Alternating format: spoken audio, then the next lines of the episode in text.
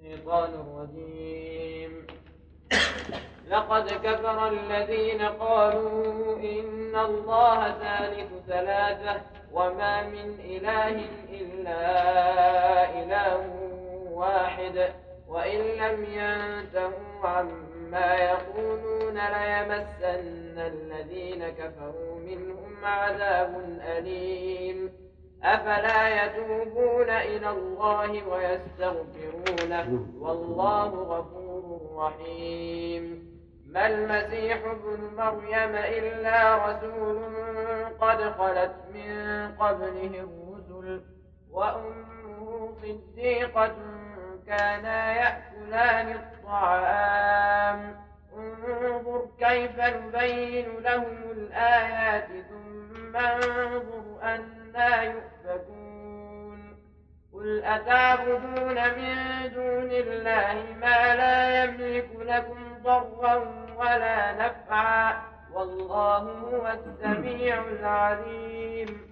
قل يا أهل الكتاب قل يا أهل الكتاب لا تغلوا في دينكم غير الحق ولا تتبعوا أهواء قوم قد ضلوا من قبل وأضلوا كثيرا وأضلوا كثيرا وضلوا عن سواء السبيل.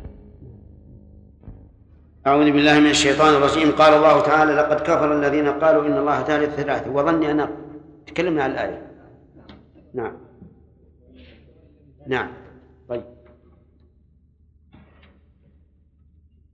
المناقشة لقد كفر الذين قالوا فيها تأكيد. ثلاث توكيدات. نعم. بارك الله فيك. لماذا يؤكد الله تعالى كلامه بالمؤكدات مع أنه عز وجل أصدق القائلين؟ هذا ان هذا خبر والخبر فيه احتمال أنه يعرض من قبل الكافرين. فجاء بهذا التأكيد حتى يكون حجة على من خالف لاحتمال المعارضة والتكذيب. طيب لكن إذا قال المكذب سيكذب ولا اوكد لا لا فيه لا التوكيد. جرد على اساليب العرب تأكيد الأخبار المهمة. نعم. لأن القرآن باسلوب عربي بلسان عربي مبين. فالأشياء المهمة يقسم الله عليها وإن كان وإن كانت ثابتة بخبره عز وجل. من هؤلاء الثلاثة؟ ثالث ثلاثة وش جمال لقد كفر الذين قالوا إن الله ثالث ثلاثة إن الله ثالث ثلاثة من من هم؟ من هم؟ النصارى من هم الثلاثه إيه. نعم. والله. طيب. يقولون إن الله ثالث ثلاثة في- فيقولون بتعدد الآلهة آه، بماذا أبطل الله قولهم؟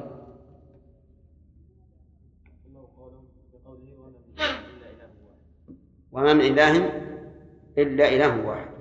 وهذا هل هو حصر ولا خبر مجرد عن حصر؟ خبر مجرد عن حصر. ها؟ حصر. ما طريقه؟ يعني بماذا كان الحصر؟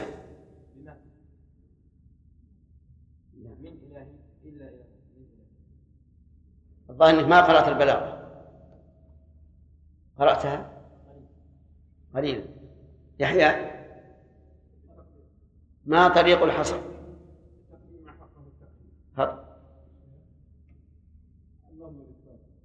النفي والإثبات. صح. النفي والإثبات. النفي والإثبات أنه ما من إله إلا الله. وهذا الحصر مؤكد بمن؟ الزائدة هل لديك علم في البلاغة أن جميع الحروف الزائدة مؤكدة؟ نعم. صحيح. كل الحروف الزائدة تعتبر مؤكدة.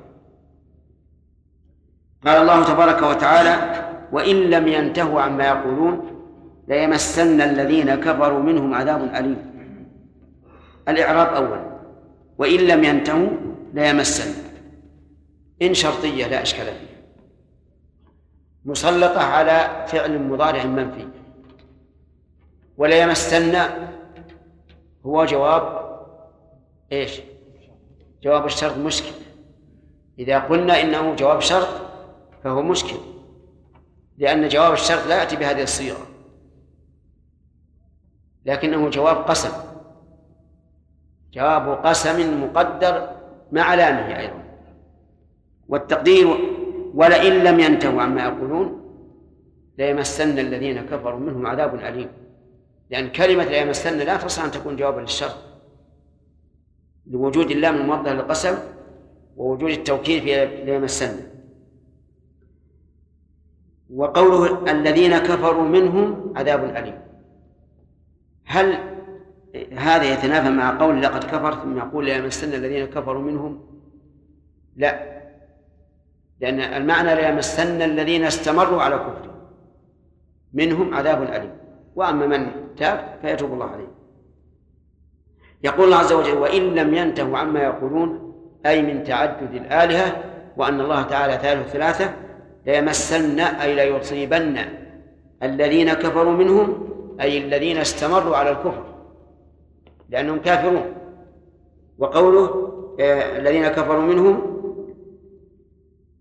عذاب أليم عذاب فاعل يمس. وأليم بمعنى مؤلم. وهو مؤلم يعني عذاب الكافرين مؤلم نفسيا وجسديا. أما نفسيا فإنهم يوبخون. التوبيخ المهين. حتى إنه يقال للواحد منهم تهكما ذق إنك أنت العزيز الكريم. وهذا لا شك أنه أعظم إهانة. يعذب ويصب من فوق رأسه الحميم ثم يقال ذق إنك أنت العزيز الكريم. هذه إهانة عذاب عظيم. ويقول الله لهم اخسأوا فيها ولا تكلموا هذا عذاب يقطع القلوب. أما العذاب الجسدي فلا تسأل. إذا استغاثوا واشتد طلبهم للماء يغاثوا يغاثون بماء كالمهل يشوي. قبل أن يقع في الأمعاء. فإذا وقع في الأمعاء قطع أمعاءهم. نسأل الله العافية. إذن فهو مؤلم. كلما نضجت جلودهم بدلناهم جلودا غيرها ليذوقوا العذاب. لأن الجلد إذا نضج ما ما يحس. لكنهم يبدلون جلودا أخرى ليذوقوا العذاب. إن الله كان عزيزا حكيما. إذا فهو أليم ألم قلب وأمل وألم جسد. في هذه الآية فوائد. منها أن من قال بتعدد الآلهة فإنه كافر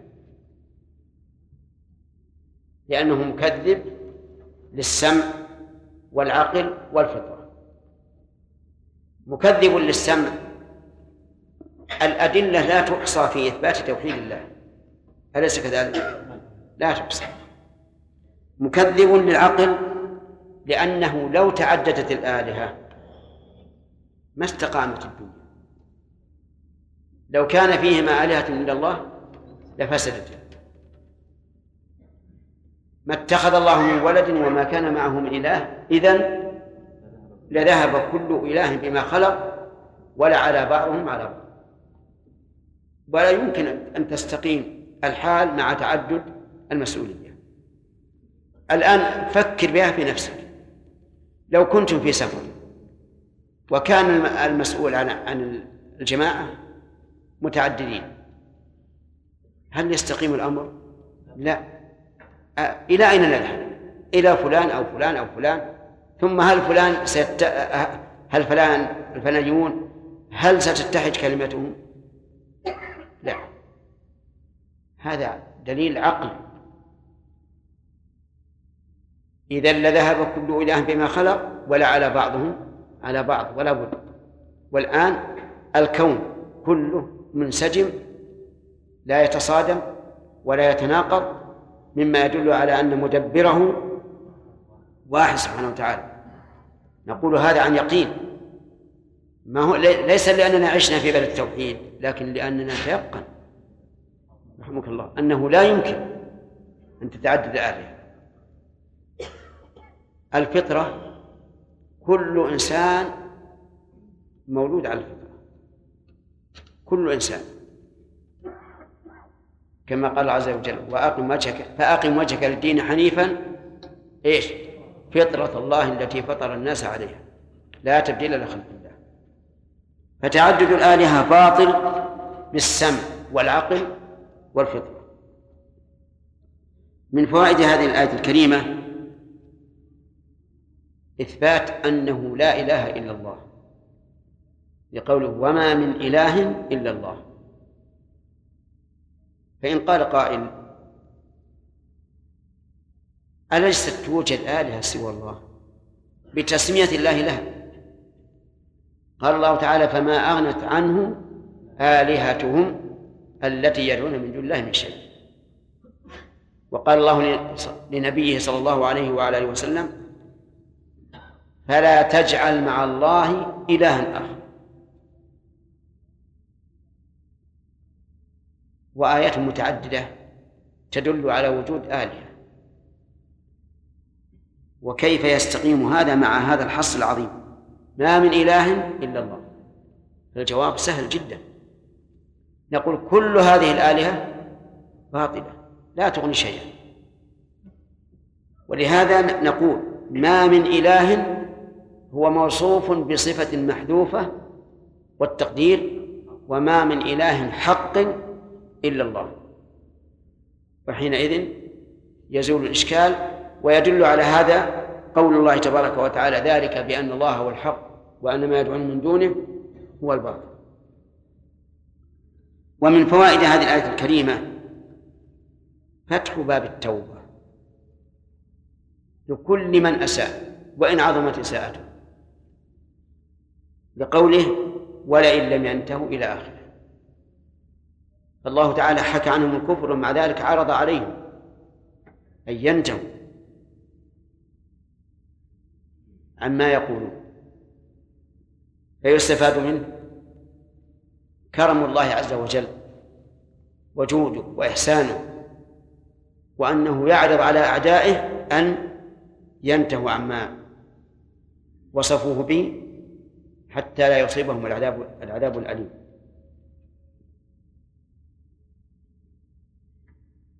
ومن فوائد هذه هذه الآية الكريمة إثبات عدل الله عز وجل.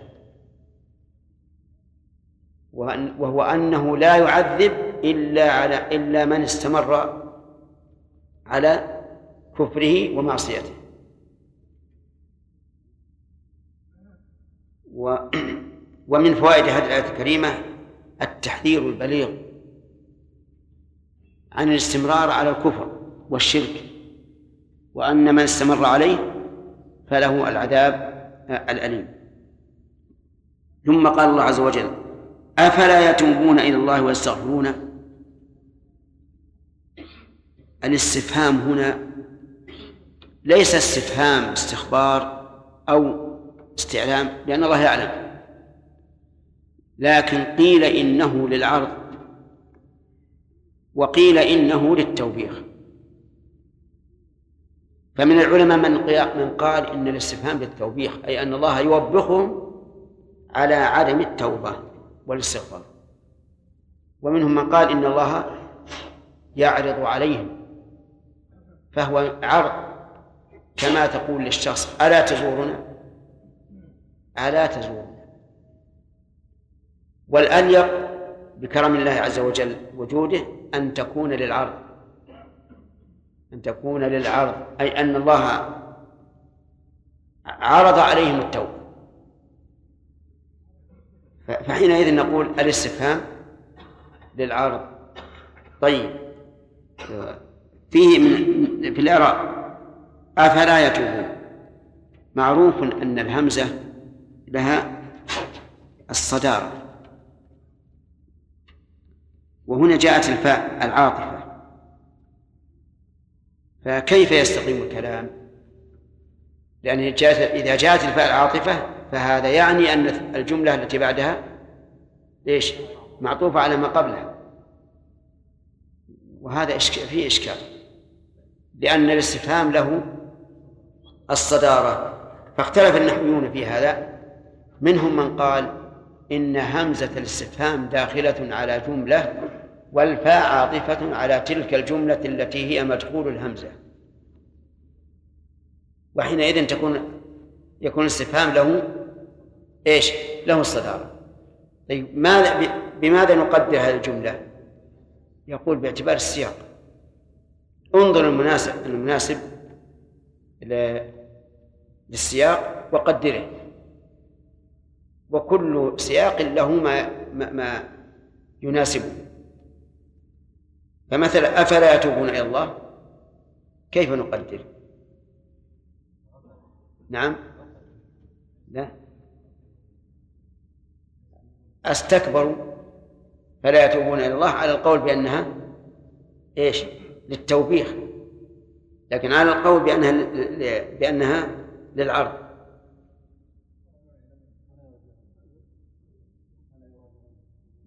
نعم.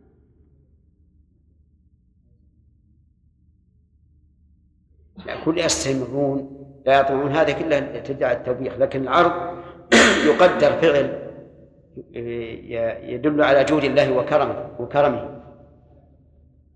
مثلا آه، آه، غفلوا عن عن آه، كرم الله وجوده فلا يتوبون. وقال بعض المعربين بعض النحويين إن إن في الكلام تقديما وتاخيرا. وأن الأصل أن الفاء مقدمه على الهمزة. والتقدير فألا يتوبون وتكون الهمزة هنا في صدر جملتها المعطوفة على ما سبق. وهذا لا شك أنه أهون على الإنسان. من جهة التقدير. لأنه قد يصعب على الإنسان أن يقدر جملة مناسبة للسياق. فإذا قلنا الهمزة للاستفهام ومحلها بعد الفاء. والفاء مزحلقة عن مكانها سهل الأمر قوله يتوبون أي يرجعون. لأن تاب وثاب وأناب وما أشبهها كلها معانيها متقاربة. فيتوبون إلى الله أي يرجعون إلى الله. من معصيته إلى طاعته من الشرك إلى التوحيد من التعطيل إلى الإثبات وهل مجر ويستغفرونه يسألونه المغفرة. يسألونه المغفرة. فما هي المغفرة؟ أحسن ما قيل فيها إنها ستر الذنب والتجاوز عنه. ستر الذنب والتجاوز عنه. هذه هذه المغفرة. لأنها مشتقة من المغفر وهو الذي يوضع على الرأس لاتقاء السهام عند القتال. والمغفر فيه ستر ووقاية. ولا ينبغي أن نقول إن المغفرة ستر الذنب فقط بل نقول هو ستر مع عفو ووقاية من العذاب.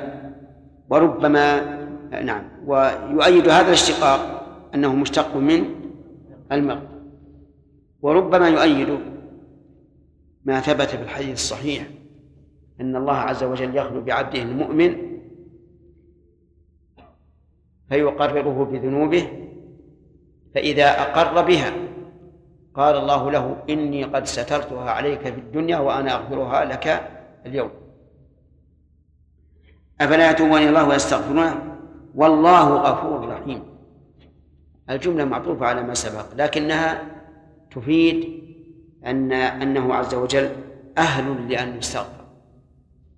وأنه إذا استغفر إذا استغفر غفر فإنه غفور رحيم.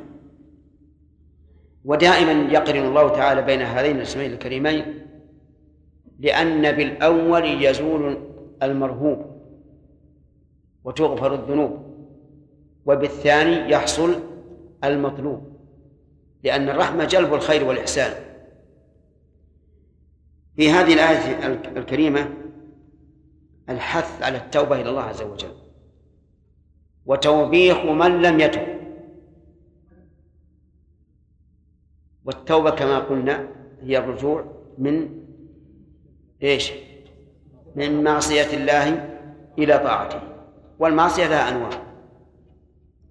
ذكر العلماء رحمهم الله أن التوبة لها شروط وهي خمسة الإخلاص الندم الإقلاع العزم على أن لا يعود أن تكون في وقت تقبل فيه التوبة. خمسة شروط الإخلاص بمعنى أن لا يكون الحامل للإنسان على التوبة مراءة مراءة الناس أو الحصول على شرف أو جاه أو ما أشبه ذلك.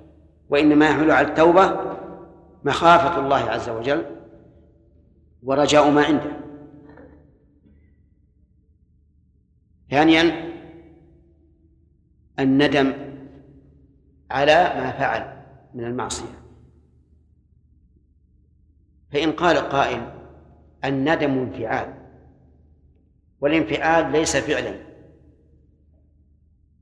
فكيف يكون اختياريا بحيث نشترطه على التائب؟ نقول المراد بالندم لازمه بمعنى أن لا يكون عنده فعل المعصية وعدمه سواء. بل تجده حزينا. يتمنى أن لا يفعل. وإلا لو قلت لك مثلا اندم ما تقدر تندم. هو انفعال. يقول لك افرح ما تقدر تفرح. إلا بوجود سبب يقتضي ذلك. ولهذا اعترض بعض العلماء على هذا الشرط وقال هذا شرط لا يمكن إدراكه لأنه انفعال نفسي كالغضب والفرح والحزن. فيقال لا. هو يمكن. بمعنى أن يكون الإنسان يشعر بأنه لا يستوي عنده. عجيب. فعل المعصية وعدمه. الثاني العزم الإقلاع عن المعصية. نعم. ثالث الإقلاع. الإقلاع عن المعصية. لأن من قال إنه تائب وهو مصر على المعصية فهو كالمستهزئ بالله عز وجل. كيف تقول أتوب إليك يا رب وأنت تبارز بالمعصية؟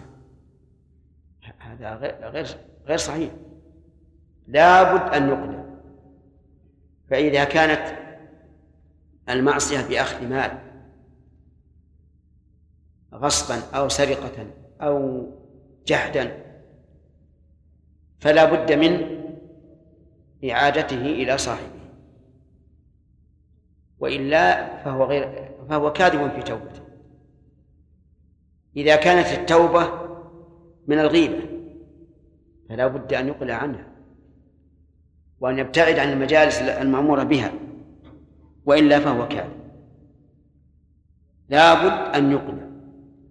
طيب لو قدرنا أنه يلزم من إقلاعه أن يستعمل بعض ما كان عاصما به قلنا لا بأس.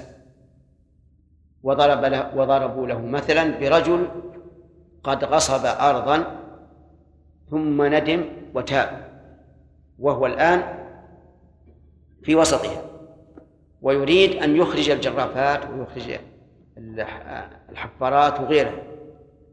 فهو في هذه الحال في وسط الأرض لا بد أن يستعملها لا بد تمشي عليها الحرفات والجرافات وغيرها. فهل نقول إن عمله الآن معصية؟ أو لا؟ لا هذا ليس معصية بل هذا طاعة لأنه يستعمل هذا ليتخلص منه يستعمله ليتخلص منه. ولذلك تجد الواحد منا يستنجي ويمس النجاسة بيده. ولا نقول إنك آثم ولا إنك فاعل مكروها بل نقول إنه مأجور ومثاب على ذلك مع أنه يباشر النجاسة بيده لكن ليش؟ يتخلص منها كذلك لو أن الإنسان تطيب في إحرامه والطيب في الإحرام حرام ثم تاب وندم وأراد أن يزيله بغسله فلا بد أن يمسه بيده. فمسه بيده الآن طاعة لأنه للتخلص من هذه المعصية. الشرط الرابع العزم على أن لا يعود في المستقبل. العزم على أن لا يعود في المستقبل. وليس المعنى أن لا يعود في المستقبل بل المراد العزم على أن لا يعود. فإن عاد يوما من الدهر لم تبطل توبته الأولى. ما دام حين التوبة عازما على أن لا يعود لأن الإنسان بشر. قد تسول له نفسه بعد التوبة أن يعود إلى إلى المعصية. فإذا عاد فإن توبته الأولى لا تبطل لكنه يحتاج إلى توبة جديدة. طيب إذن العزم على أن لا يعود ولا نقول بشرط أن لا يعود. وأظن الفرق بينهما واضح. طيب.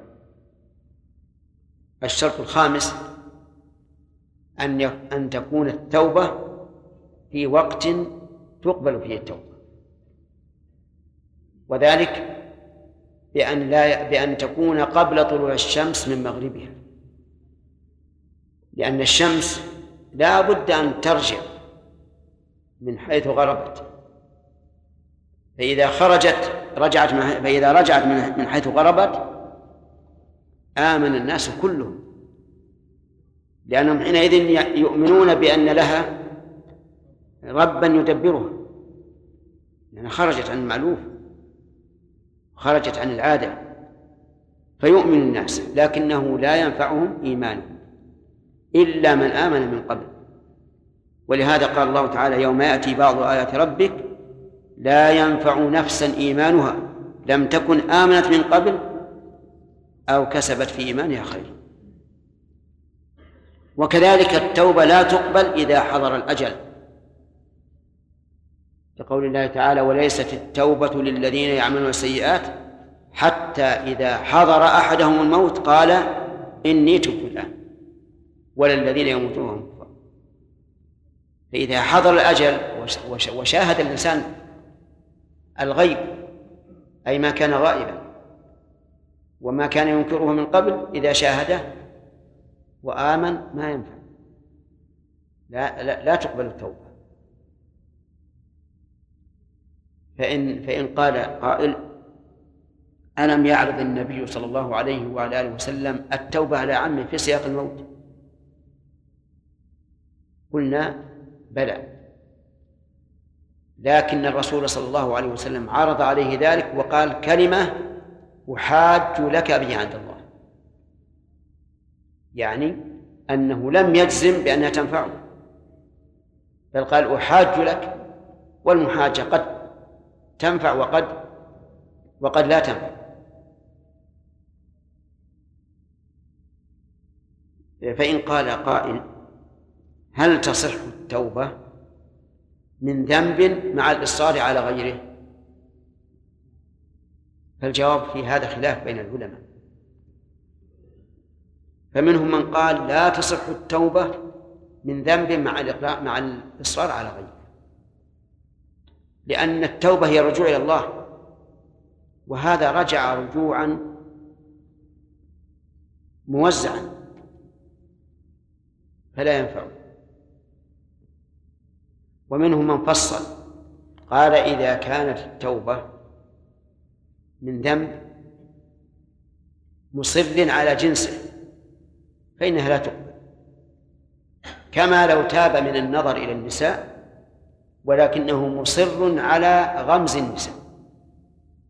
فهنا لا تقبل التوبة لأنه مصر على جنس الذنب.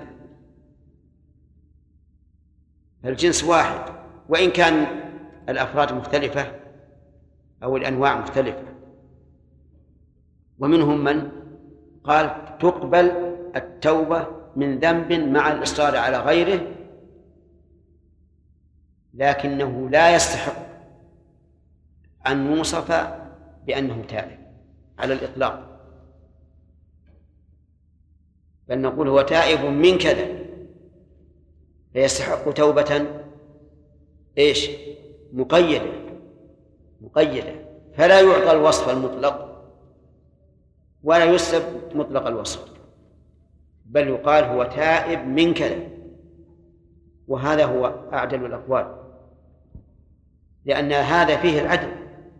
إذ لا يمكن أن ننفي عنه التوبة مطلقا ولا يمكن أن نثبتها مطلقا. نقول هذا تائب لكنه لم ينجو من العذاب لأنه مصر على معصية أخرى فسيعاقب عليها. ومن فوائد الآية الكريمة عرض الله تبارك وتعالى على هؤلاء الكافرين أن يستغفروه أن يطلبوا المغفرة.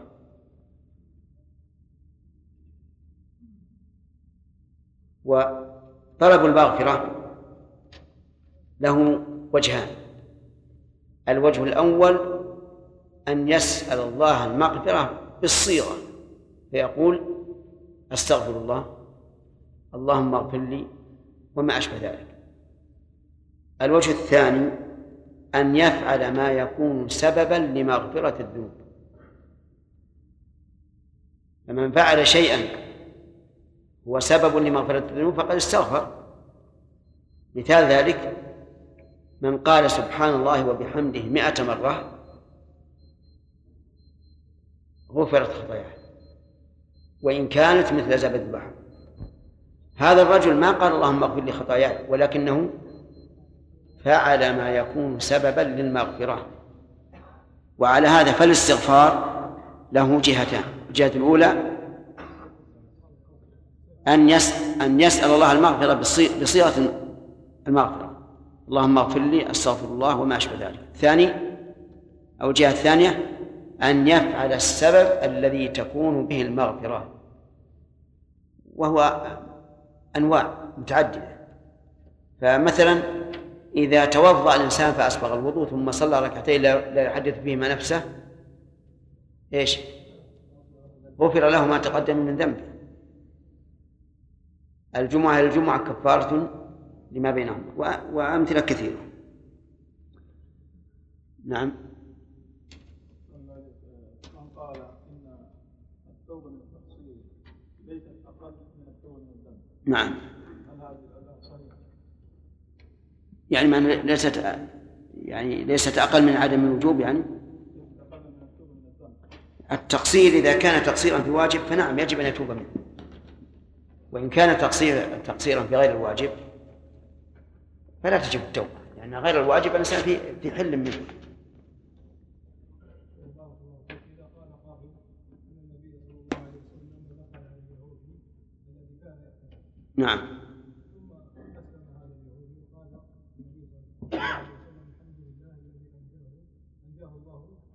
بي من النار نعم. لا، التوجيه على هذا أنه الرجل هذا ما ما حضره الموت. لكنه مريض وقريب من الموت ولذلك جعل ينظر إلى أبيه كأنه يستشيره.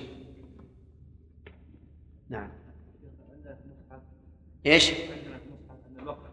السؤال السؤال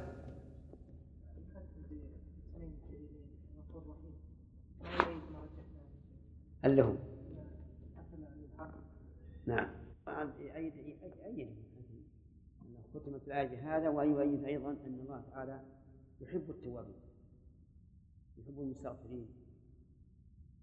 نعم. يلا. محمد علي نور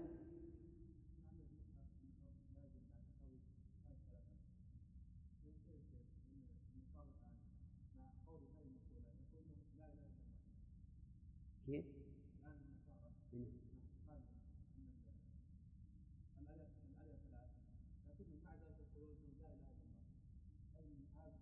هم بارك الله فيك طوائف طائفة الآن في سورة التوبة يجيكم طائف منهم. اللي يقول المسيح الله واللي يقول هذا الثلاثة والذي الآن نعلم منهم أن غالبهم يقولون إن, الله سبحانه وتعالى متعدد في الاسم فقط ومتحد في الذات. يقول ثلاث ثلاثة أقانيم. الأب والابن والروح القدس. لكن الله يحكي عن طوائف متعددة. إيش؟ نعم.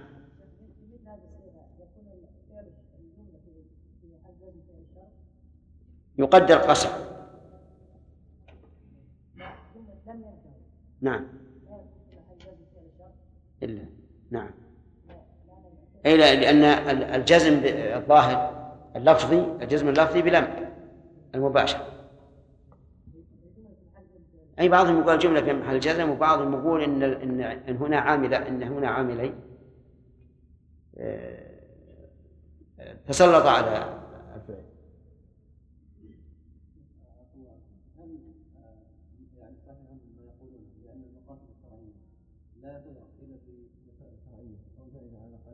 إيش؟ القاعدة التي تقال انه المقاصد الشرعية نعم لا تدرك الا بوسائل مشروعة أو زائدة على الاقل يعني مباحة فهل هذا صحيح؟ كيف المقاصد المقاصد الشرعية؟ يعني إذا كان الإنسان مقصدا شرعيا نعم. فلا يجوز له أن يدركه مهما عظم هذا المقصد نعم. لا يجوز له أن يدركه بوسائل المنع وإن كان منعها فيه مفسده يسيرة قد تنغمر في مصلحته آه، هات المثال ما يمكن تحكم على قاعدة نعم. آه. يعني مثلا كون الإنسان إذا أراد أن يهدي إنسانا عندما ارشاد آه، يعني ما يتاتى له ذلك إلا إذا فعل معصية يسيرة. وهدايته يحصل بها نفع عظيم جدا ككونه راسا ككونه مثلا يجلس معه في في مكان فيه معاصي رجاء استجلابه إلى الإسلام. وإذا أسلم حصل له خير كثير. فهل يجلس معه في المعصية في أثناء هذا والله لا أرى أن الوسائل الوسائل المحرمة ما لا تكون سبيل للارشاد ابدا. الوسائل المحرمة لا تكون سبيل للارشاد فلو مثلا قلنا هذا الرجل ما يمكن يهتدي إلا إذا جبت الموسيقى تضربها له. ما نضربها له. ندعوه أن يهتدى فلنفسه والا فعليه مهما صار مهما صار. نعم. أعوذ بالله من الشيطان الرجيم. ما المسيح مريم إلا رسول قد خلت من قبله الرسل وأمه صديقة كانا يأكلان الطعام؟ انظر كيف نبين لهم الآيات ثم انظر أنا يؤفكون. قل أتعبدون من دون الله ما لا يملك لكم ضرا ولا نفعا والله هو السميع العليم. قل يا أهل الكتاب لا تغلوا في دينكم غير الحق ولا تتبعوا أهواء قوم قد ضلوا من قبل وأضلوا كثيرا وأضلوا كثيرا وضلوا عن سواء السبيل. لعن الذين كفروا من بني إسرائيل على لسان داود وعيسى بن مريم. ذلك بما عصوا وكانوا يعتدون. كانوا لا يتناهون عن منكر فعلوه لبئس ما كانوا يفعلون. ترى كثير. أعوذ بالله من الشيطان الرجيم. قال الله تبارك وتعالى ما المسيح ابن مريم إلا رسول قد خلت من قبله الرسل. في الإعراب ما المسيح ابن مريم إلا رسول. من المعروف أن القرآن العربي أن القرآن بلسان قريش. لأن لسان قريش أفصح لسان العرب. وأن ما عندهم تعمل عمل ليس.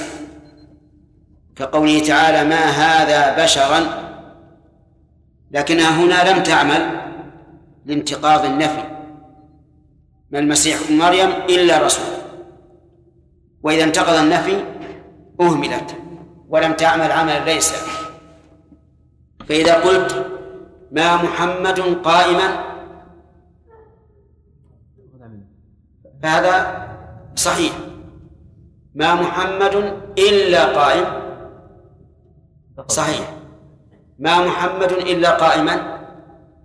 غلط. لأنه إذا انتقض النفي وجب إهمالها. يقول الله عز وجل ما المسيح ابن مريم إلا رسول قد خلت من قبله الرسل.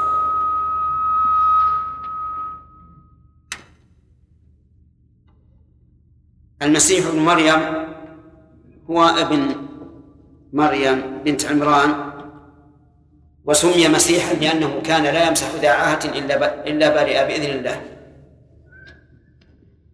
وأما المسيح الدجال فإنه يسمى مسيحا لأنه ممسوح العين. أعور. وقيل لأنه يمسح الأرض بالسير عليها. لأنه يسير فيها كالريح كالسحاب استدبرته الريح. ما المسيح ابن مريم إلا رسول قد خلت من قبله الرسل. يعني وليس إلها كما زعم هؤلاء بل هو رسول مرسل من قبل الله عز وجل وهو الله تبارك وتعالى. قد خلت من قبله الرسل أي مضت من قبله الرسل فليس ببدع من من البشر لأن من لأن الرسل سبقوا فهو مثلهم. وأمه صديقة يعني أمه من الصديقات. أي الصادقة في القول والعقيدة المصدقة لمن قامت الأدلة على صدقه. لأن الصديق هو الصادق المصدق. قال الله تعالى والذي جاء بالصدق وصدق به. أولئك هم المتقون. هذا هو الصديق. فأمه رضي الله عنها صديقة.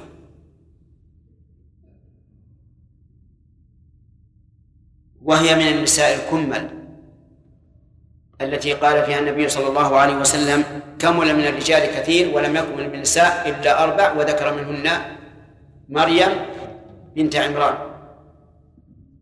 كانا يأكلان الطعام. كانا الضمير يعود على المسيح وأمه. يأكلان الطعام فهما محتاجان للغذاء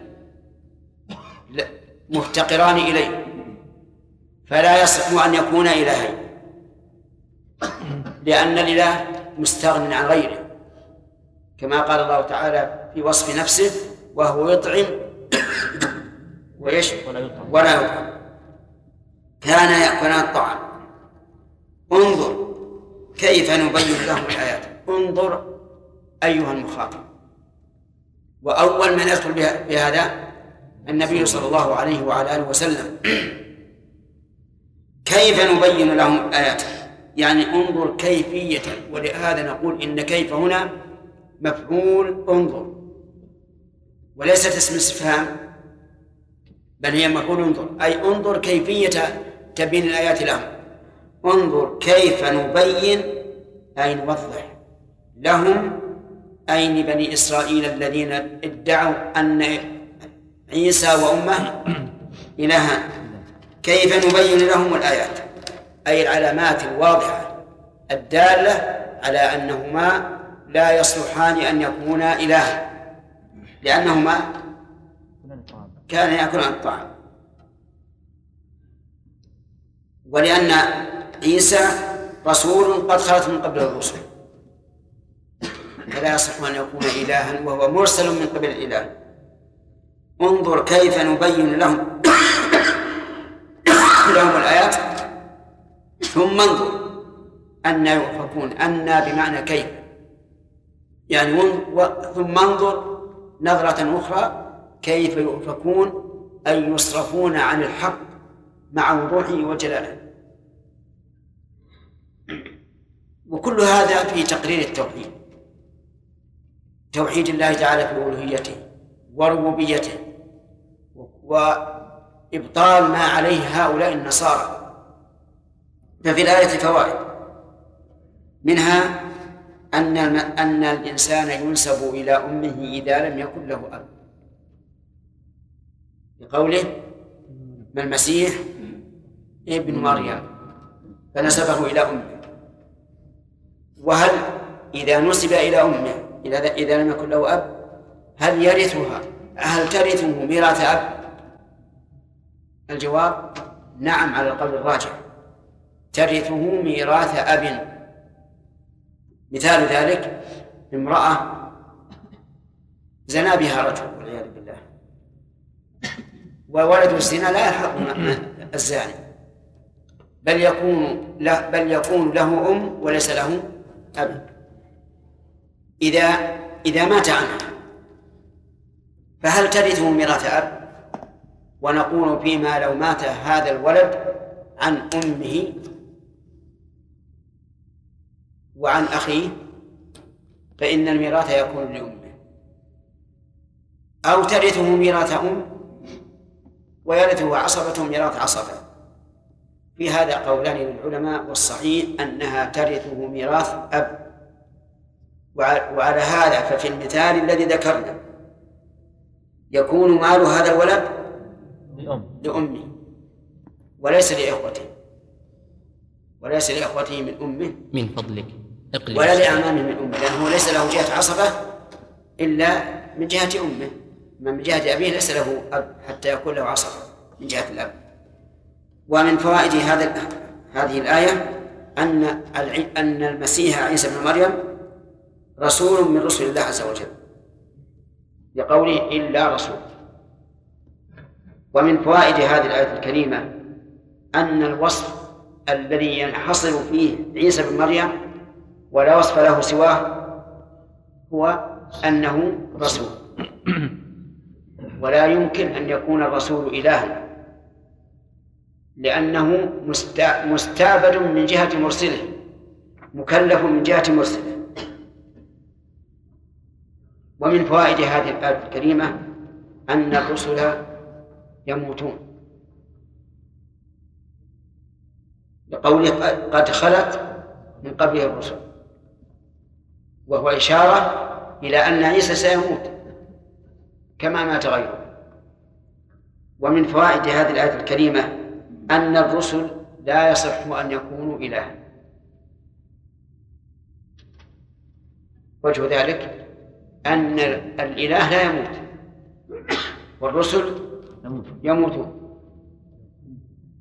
ومن فوائد الآية الكريمة الثناء على مريم عليه السلام لقوله وأمه صديقة فهي إذن من الطبقة الثانية من طبقات البشر.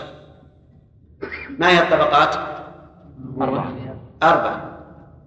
الأنبياء الصديقون الشهداء الصالحون. ومن فوائدها الرد الواضح على اليهود الذين ادعوا أن مريم بغي قاتلهم الله. لأن البغي لا يمكن أن تكون صديقة فإن البغي البغي بأن البغاء من كبائر الذنوب. ومن فوائد هذه الآية الكريمة الاستدلال بحال من يتحدث عنه على ما لا يمكن أن يتصف به مع وجود هذا الحال وهو قوله كان يأكلان الطعام. فهذا استدلال بحالهما على أنهما لا يصح أن يكون إلهين ومن فوائد الآية الكريمة بيان أن الإله وهو الله عز وجل لا يحتاج إلى الطعام. بقوله كان يأكلان الطعام.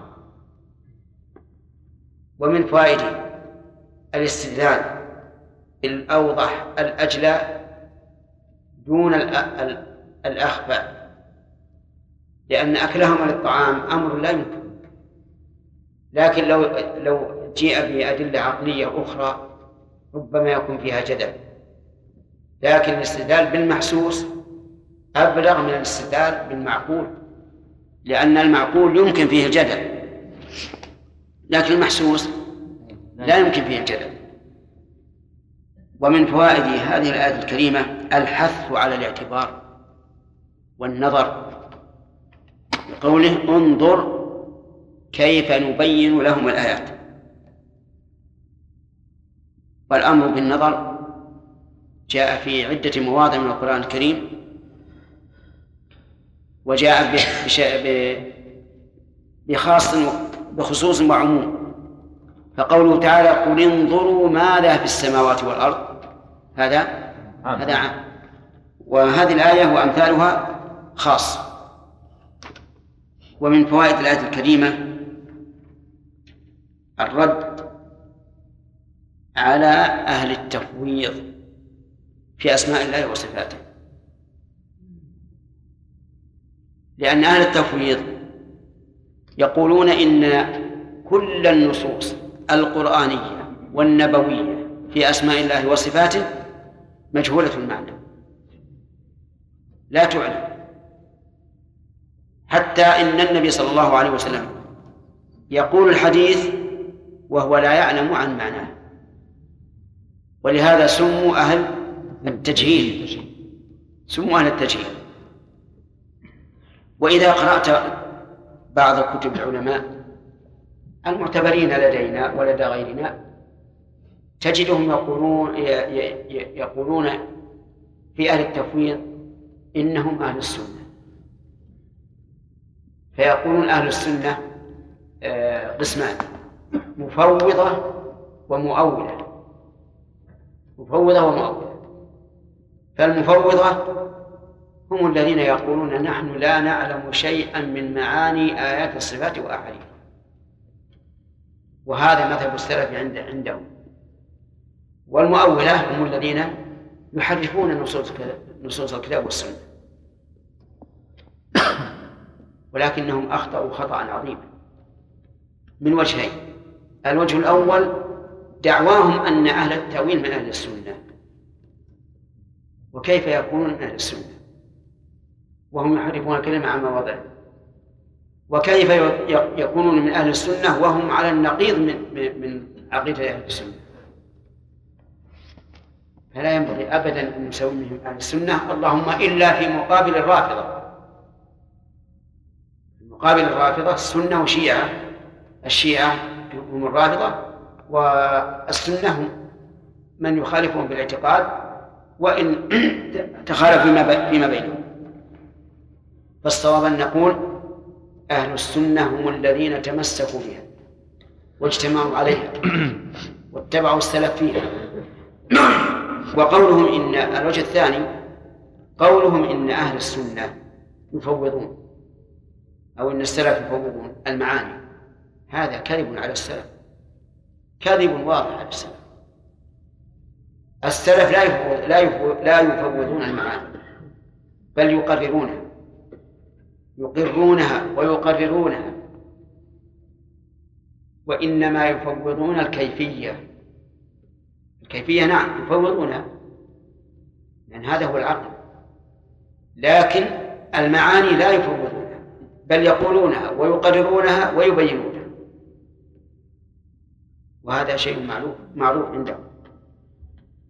لو سألت أي واحد من السلف أو أي واحد من أتباع السلف ما معنى قول الله تعالى الرحمن على العرش استوى فقال معناه إيش؟ على على. ولا تحتمل عنده أي معنى وهذا تفسير المعنى. لكن لو سألته كيف استوى قال الله أعلم. لا أدري. ومن المعلوم أن أهل التفويض كما قال شيخ الإسلام رحمه الله من شر أهل البدع والإلحاد لأنهم يلزم على على كلامهم لوازم فاحشة جدا. يلزم أن الرسل لا يعلمون معاني ما نزل إليهم لا يعلمون معاني ما نزل إليهم. ومنها أن الرسل لا يعلمون معاني ما يقولون. ولا أحد لا يعلم معنى ما يقول إلا أن يكون مبرسما أو مجنونا. ومنها أن أنه فتح باب لأهل الإلحاد. هذا القول فتح باب لأهل الإلحاد. لأنك إذا قرأت هو الله الذي لا إله إلا هو عالم الغيب والشهادة هو الرحمن الرحيم. إلى آخر السورة وقلت والله ما أدري وش معاني هذه الأسماء. لا أعرف معانيها. جاءك أهل الحاد وقالوا له وقالوا تنحى. تنحى عن المعترك نحن الذين نعلم. ثم يؤولونها. بل ثم يحرفونها على ما يريدون. ولذلك فتح هذا القول أو هذا الذي ينسب إلى السلف فتح باب الالحاد على مصراعيه فمن ثم يقول لا لا فائدة من القرآن ولا من السنة لأنها غير معلومة ثم لا حول ولا قوة إلا بالله. جعلوها غير معلومة في زبدة الرسالة وخلاصتها وهي معرفة الله بأسمائه وصفاته. إذا الخلاصة أن أن مذهب أهل التفويض مذهب باطل ومن نسبه إلى السلف فقد أخطأ. التفويض عند السلف وأتباعهم في في الكيفية. وهذا هو العقل.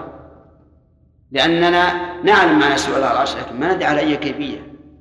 نعلم معنى النزول إلى السماء الدنيا لكن لا نعلم على على أي كيفية. ولا يحل لنا أن نتصور كيفية معينة. ومن فوائد هذه الآية الكريمة أن ما بينه الله عز وجل في كتبه المنزلة على الرسل كله آيات. آيات يعني دلالات وعلامات على الحق. سواء القرآن أو التوراة أو الإنجيل. ومن فوائد هذه الآية الكريمة العجب من هؤلاء الذين بينت لهم الآيات ثم صرفوا عن الحق ولهذا قال ثم انظر أن يؤفكون ومن فوائد من فوائد الآية أن هؤلاء أفكوا عن الحق بعد أن تبين. بدليل كلمة ثم فإنها تفيد المهلة يعني بعد أن يتبين لك الآيات وتتبين لهم أيضا. يؤفكون عن الحق ويصرفون عنه.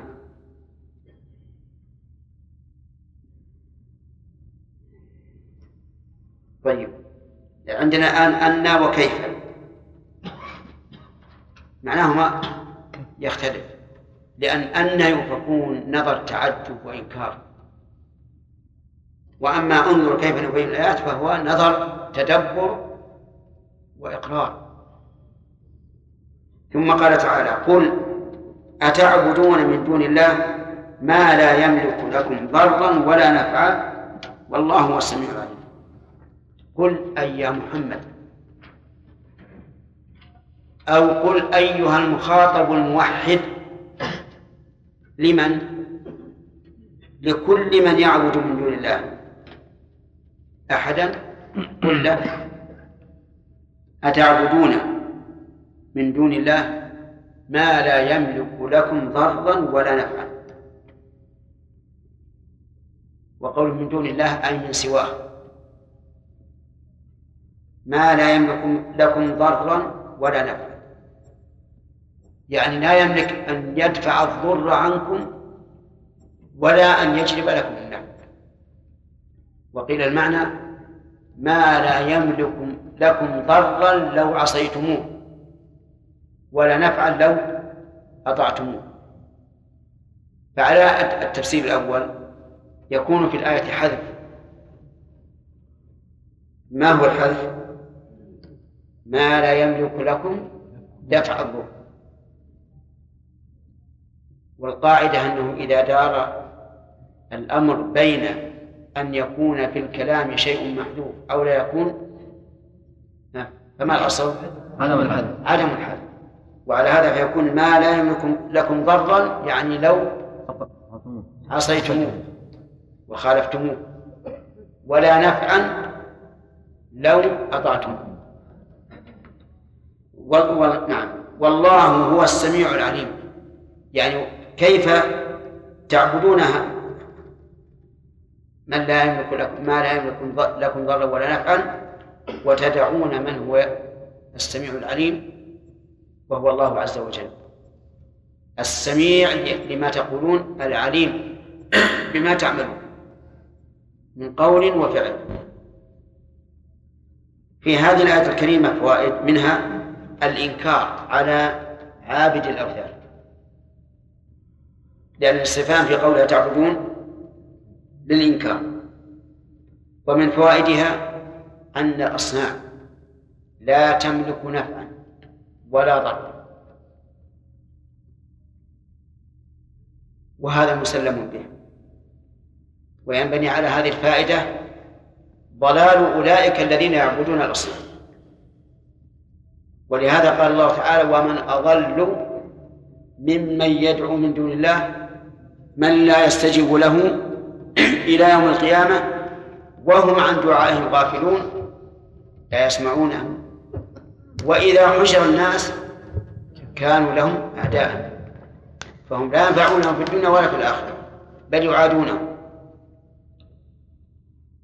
فإن قال قائل إنه قد يدعو الإنسان الصنم.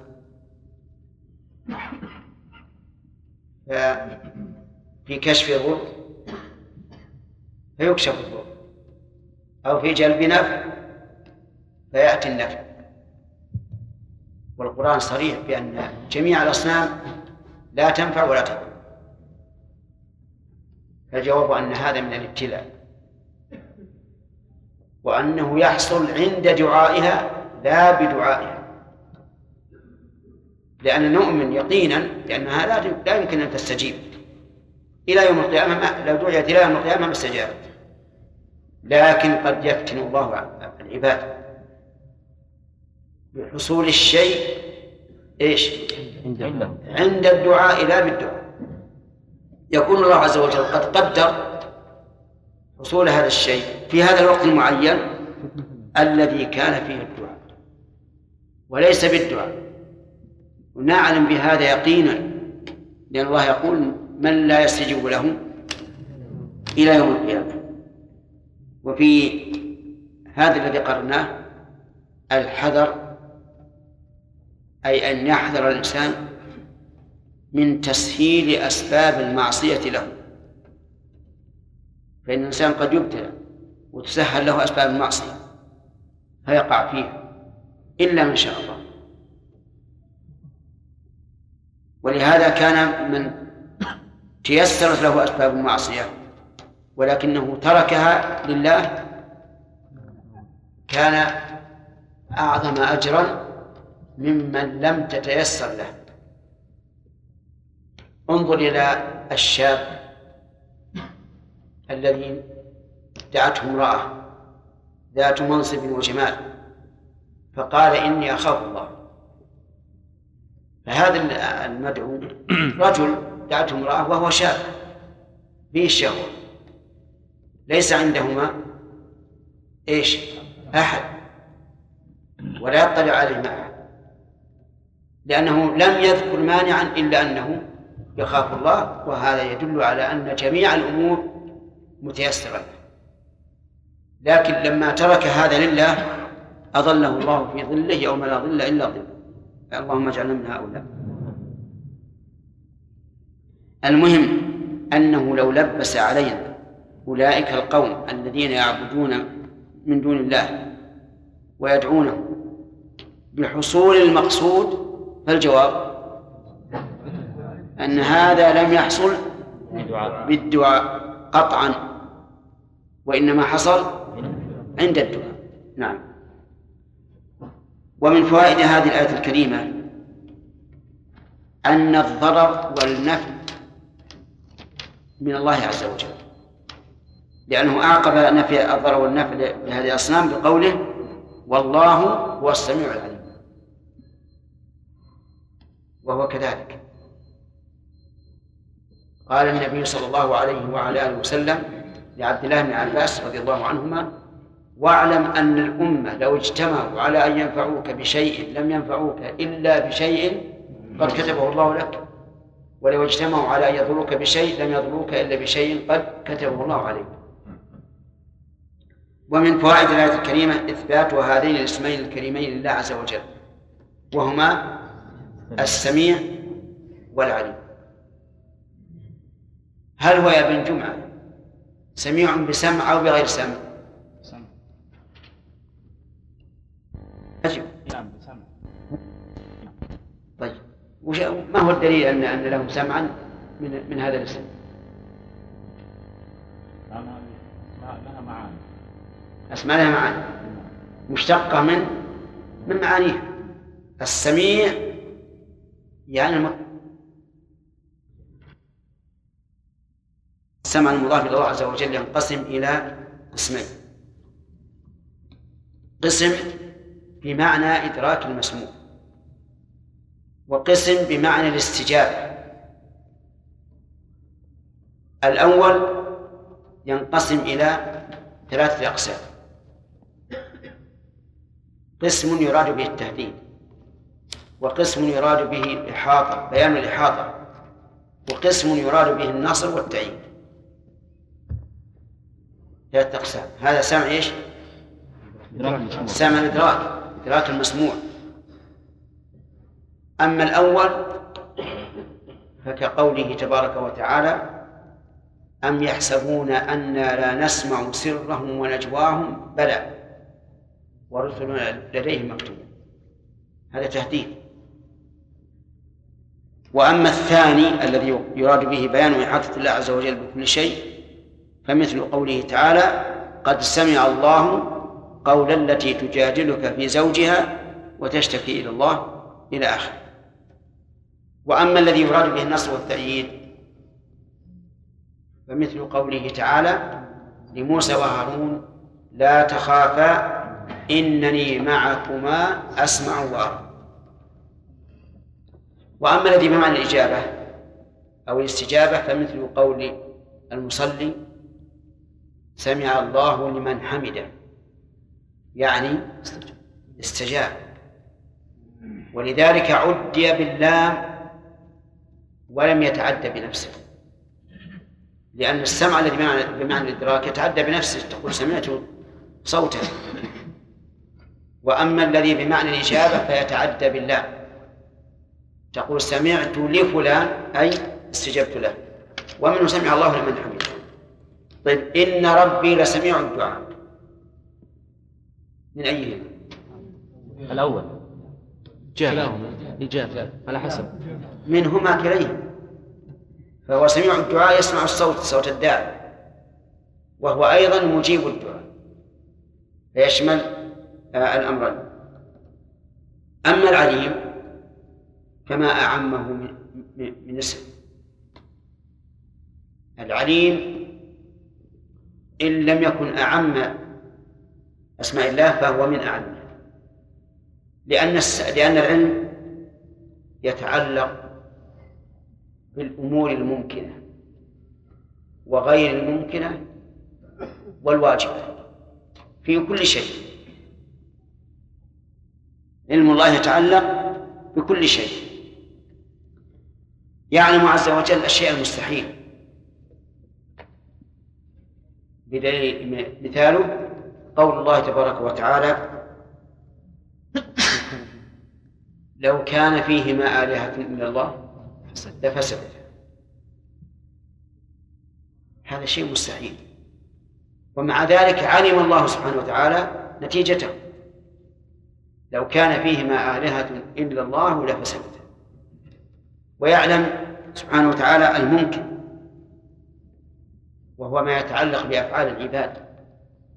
كل أفعال العباد من قسم الممكن. والله تعالى يعلمه علم الله أنكم كنتم تختارون أنفسكم. علم الله أنكم ستذكرونهن. والله يعلم ما في ما في صدوركم أو ما في قلوبكم. وغير ذلك من الآيات الكثيرة. كل علم يتعلق بالمخلوق فهو علم بإيش؟ بالممكن. بممكن. لأن المخلوق ممكن.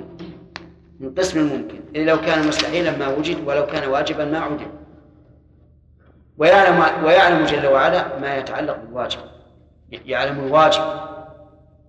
وهو علمه تبارك وتعالى عن نفسه.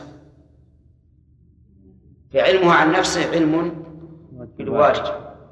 ولهذا قال العلماء إن العلم هو أعم صفات الله عز وجل. أعم صفات الله عز وجل هو العلم. وهل يتعلق بمشيئته؟ أو هو صفة لازمة؟ لازم صفة لازمة. وصفة لازمة. ولهذا لما قال السفارين رحمه الله والعلم والكلام قد تعلق بكل شيء يا خليلي فاسمع. نعم. قد تعلق بكل شيء آه، نسيت بقية البيت. المهم أنه يقول بكل شيء. هذا صحيح. الكلام يتعلق حتى بالمستحيل. لكن العلم من جهة أنه صفة لازمة أعم. أعم من الكلام. فإذا قال قائل إذا قلتم إن العلم صفة لازمة فما الجواب عن قوله تعالى ولنبلونكم حتى نعلم المجاهدين منكم والصابرين نعم. إيش؟ ونبلونكم حتى نعلم المجاهدين منكم والصابرين نبلو أخبار. ونبلو أخبار. حتى نعلم. لا تغلوا في دينكم غير الحق. أي قل يا محمد يا أهل الكتاب أي يا أصحاب الكتاب.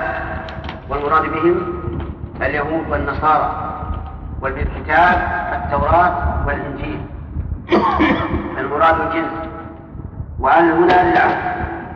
أي الكتاب المعهود الذي يعرفه المخاطب لا تغلوا في دينكم أي في عبادتكم. والغلو مجاوزة الحد. وذلك حيث قالت اليهود عزير بن الله وقالت النصارى المسيح ابن الله. وتشدد اليهود في أشياء لم تكن مطلوبة عليهم وإن كان اليهود قد شدد عليهم كما قال الله عز وجل فبظلم من الذين هادوا حرمنا عليهم طيبات أحلت لهم وبصدهم سبيل الله كثيرا. المهم المراد لا تغلوا أي لا تجاوزوا الحد. في دينكم في عبادتكم وقوله غير الحق أي غلوا غير الحق. والوصف هنا ليس للقريب لأن الغلو كله ليس بحق لكنه بيان للواقع. ويسمي العلماء مثل هذا القيد الذي لبيان الواقع يسمونه صفة كاشفة. وقول غير الحق الحق ما وافق الشرع والباطل ما خالف الشرع ولا تتبعوا أهواء قوم قد ضلوا من قبل لا تتبعوا أهواء قوم الأهوى جمع هوى والمراد بالهوى هنا ما خالف شريعة الله. لأن الأعمال إما هوى وإما هدى. فما وافق الشرع فهو هدى وما خالفه فهو هوى. وقوله قد ضلوا من قبل يشير إلى علمائهم ورهبانهم الذين حرفوا دين الله. فضلوا وأضلوا. سبحانه وتعالى يقول اتبعوا ما أنزل إليكم ولا تتبعوا أهواء هؤلاء القوم الذين ضلوا من قبل. وأضلوا كثيرا. يعني مع كونهم ضالين بأنفسهم كانوا أئمة في الضلال فأضلوا كثيرا. كثيرا ممن كثيرا من الناس. فصاروا والعياذ بالله ضالين بأنفسهم مضلين لغيرهم عكس الصالحين المصلحين أو المهتدين الهادين. نعم. وضلوا عن سواء السبيل. هذا عطف للتوضيح والإيضاح. لأنه قال ضلوا من قبل عن إيش؟ بينوا بقوله وضلوا عن سواء السبيل. أي عن مستقيم السبيل. استوى يطلق على معاني كثيرة منها الاستقامة المعنى عن السبيل المستقيم. فهو من باب إضافة الصفة إلى موصوفها. في هذه الآية الكريمة أمر النبي صلى الله عليه وسلم أمرا خاصا أن يقول هذا القول. وقد بينا في غير موضع أن النبي صلى الله عليه وعلى آله وسلم مأمور أن يبلغ القرآن كله. لكن أحيانا يوجه إليه الخطاب من تبليغ شيء معين. لماذا؟ للاعتناء به. بالاعتناء به. ومن فوائد هذه الآية الكريمة أن أهل الكتاب عندهم قلوب. وهو واضح فالنصارى يقولون إن عيسى ابن الله واليهود يقولون إن عزيرا ابن الله. وهم أيضا يتبعون أحبارهم ورهبانهم ويتخذون معهم. ومن فوائد هذه الكريمة أنه إذا نهي أهل الكتاب عن الغلو والغلو في ذاته مفسدة فكذلك ينهى غيرهم. ولهذا حذر النبي صلى الله عليه وسلم من الغلو في الدين ومن الغلو الغلو في نفسه. فكان عليه الصلاة والسلام ينهى عن الغلو في الدين. فنهى الذين قالوا إن إننا نصوم ولا نفطر ونقوم ولا ننام ولا نتزوج النساء ولا نأكل اللحم. وأخذ حصيات في حجة الوداع وجعل يقلبها بيده ويقول بأمثال هؤلاء فارموا وإياكم والغلو الدين. وسمى الذين أرادوا المواصلة في الصوم سماهم المتعمقين تحذيرا من فعله ودعا على المتنطعين في دينهم ثلاث مرات فقال هلك المتنطعون. والغالب أن الغالب الغالب أنه ينحرف نسأل الله العافية. لأن الغلو خلاف الفطرة. فيكون غلو هذا ظاهريا فقط ويكون قلبه خاليا من حقيقة الإيمان ولهذا أخبر النبي صلى الله عليه وسلم أن الخوارج يحضر الصحابي صلاته عند صلاتهم وقراءته عند قراءتهم ولكن إيمانهم إيش؟ لا يتجاوز حناجرهم والعياذ بالله. الغالب أن الغالب هكذا تجده آه، قلبه يجول مع الناس وأفعال الناس وينتقدهم ويعترض عليهم لكن لكنه خال من معرفة الله حق المعرفة ومن الرجوع إليه والإنابة إليه. فاحذر هذا. احذر هذا أيها كن مستقيما بين الغلو والتفريط ومن فوائد هذه الآية الكريمة أن الغلو خلاف الحق. بقوله غير الحق. ومن فوائد الآية الكريمة النهي عن اتباع أهواء الضالين.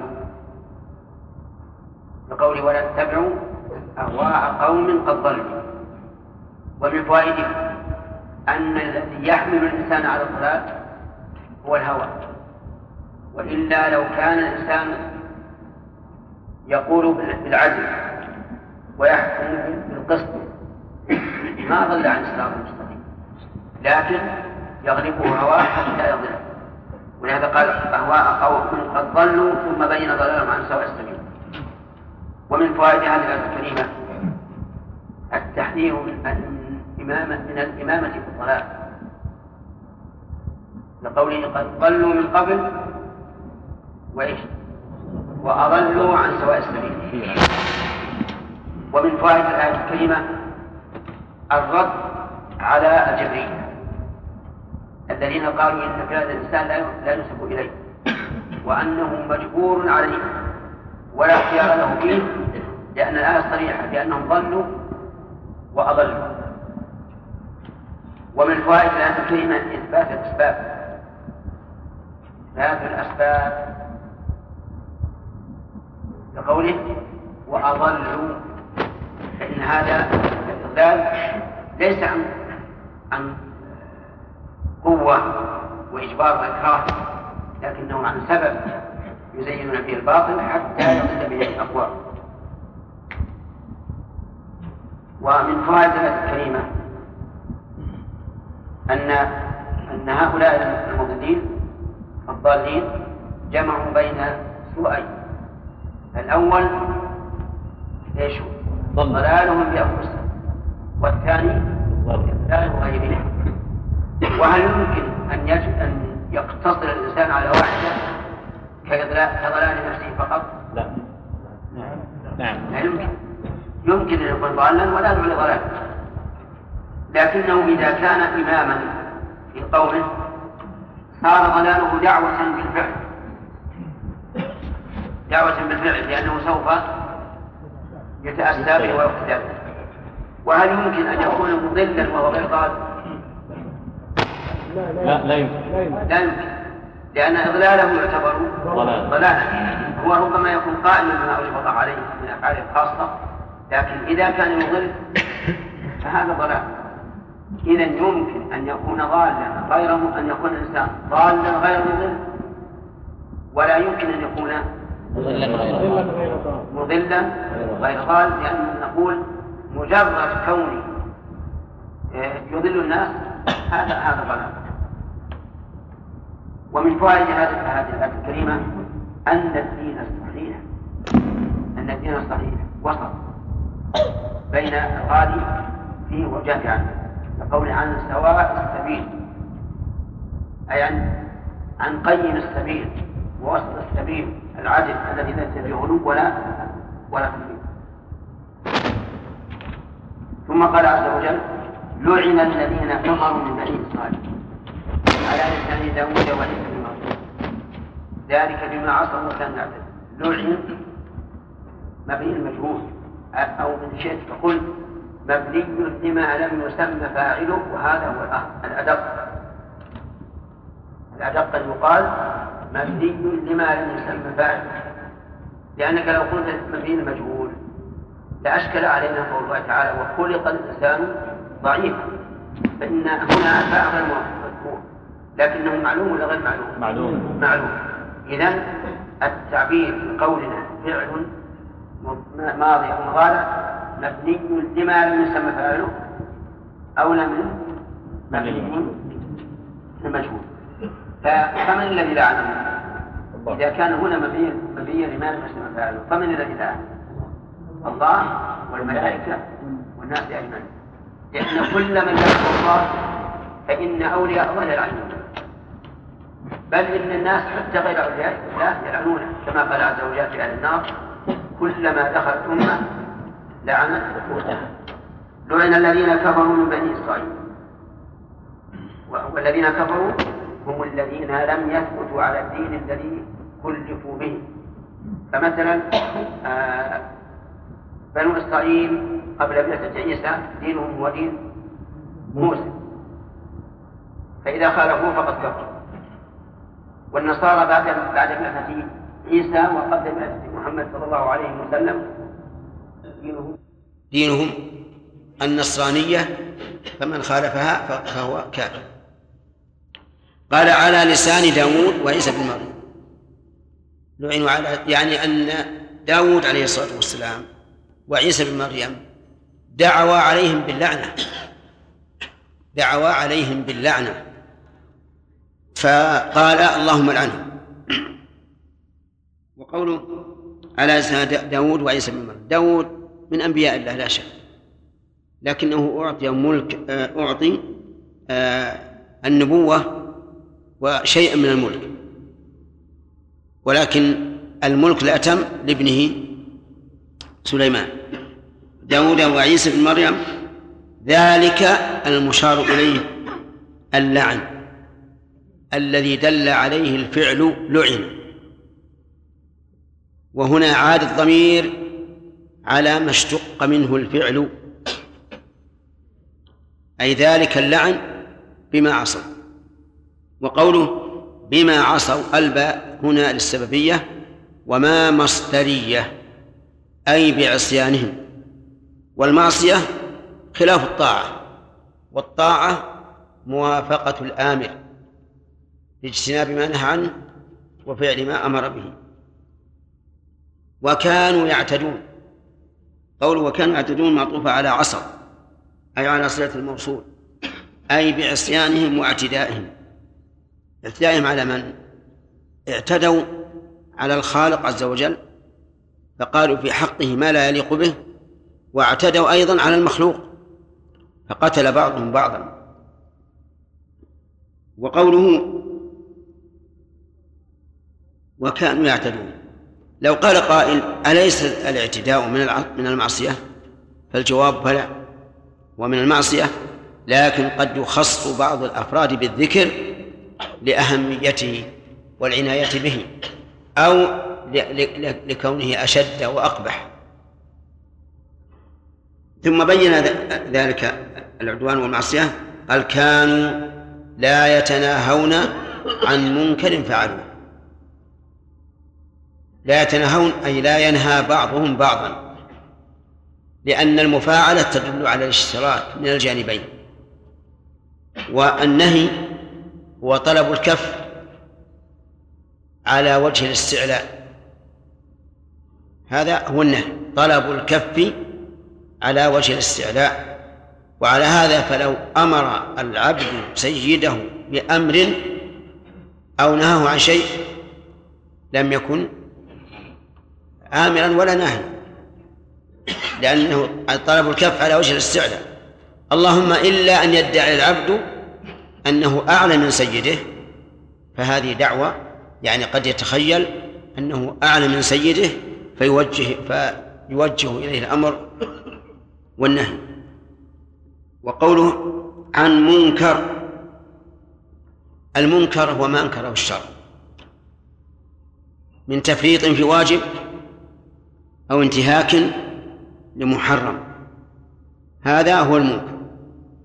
وهل المرجع فيه إلى العرف أو إلى الشرع؟ سام إلى الشرع.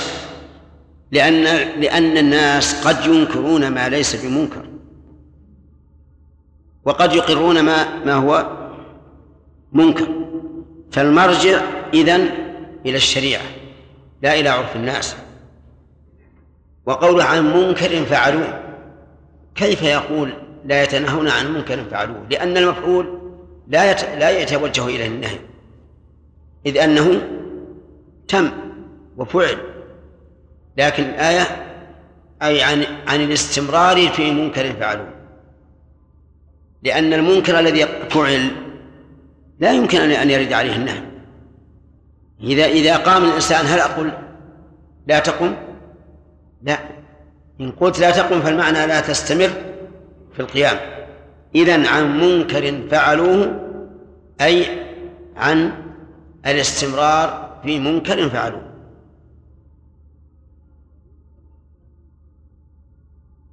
لبئس ما كانوا يفعلون.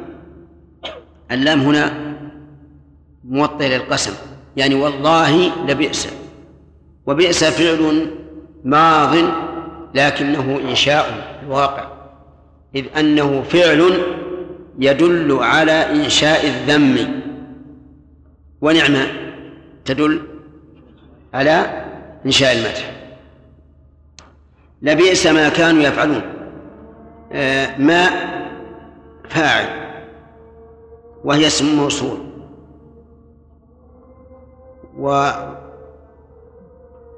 وكانوا صلة الموصول أين أين العائد على الموصول؟ محذوف والتقدير. لبئس ما كانوا يفعلونه. الله أعلم. الله أكبر كانوا لا يتناهون عن منكر فعلوه. لبئس ما كانوا يفعلون. ترى كثيرا منهم يتولون الذين كفروا. لبئس ما قدمت لهم أنفسهم أن سخط الله عليهم وفي العذاب هم خالدون أعوذ بالله من الشيطان الرجيم. قال الله تبارك وتعالى لعن الذين كفروا من بني إسرائيل على لسان داود وعيسى بن مريم. ذلك بما عصوا وكانوا يعتدون. كانوا لا يتناهون عن منكر فعلوه. لبئس ما كانوا يفعلون. تكلمنا على هذا. نعم. الفوائد. أخذنا إلى والله هو السميع العليم. ها؟ الفوائد الفوائد أخذناها. ها؟ أخذنا منها من هنا. الفوائد. في هذه الآية فوائد منها لعن الكافرين من بني إسرائيل. لقوله لعن واللعن معروف والطرد والإبعاد عن رحمة الله عز وجل وعدم التوفيق. ومن فوائد هذه الآية الكريمة أن من بني إسرائيل من هو كافر ومن هو ومنهم من هو مؤمن. بقولها الذين كفروا من بني إسرائيل. والأمر هذا وهذا هو الواقع. فإن منهم مؤمنين كالحواريين لعيسى عليه الصلاة والسلام وكالقوم الذين اختارهم موسى سبعين رجلا وغير ذلك. ومن فوائد هذه الآية الكريمة أن الذي لعن بني إسرائيل رسولان كريمان لعنوا على لسانهما وهم وهم وهما داود وعيسى بن مريم. داود من أنبياء بني إسرائيل لكنه ليس من آخرهم. آخرهم عيسى بن مريم فيكون لعنتهم في أول الرسالات وفي آخر الرسالات. ومن فوائد هذه الآية الكريمة إثبات الأسباب بقوله ذلك بما عصوا فإن الباء للسببية وسبق تقرير هذا وبيان اختلاف الناس في في الأسباب وبينا الصحيح فيها وأن الأسباب نوعان حسية وشرعية. ومن فوائد هذه الآية الكريمة أن العدوان على الغير أشد من مجرد المعصية مع أنه من المعاصي. لقوله ذلك بما عصوا وكانوا يعتدون.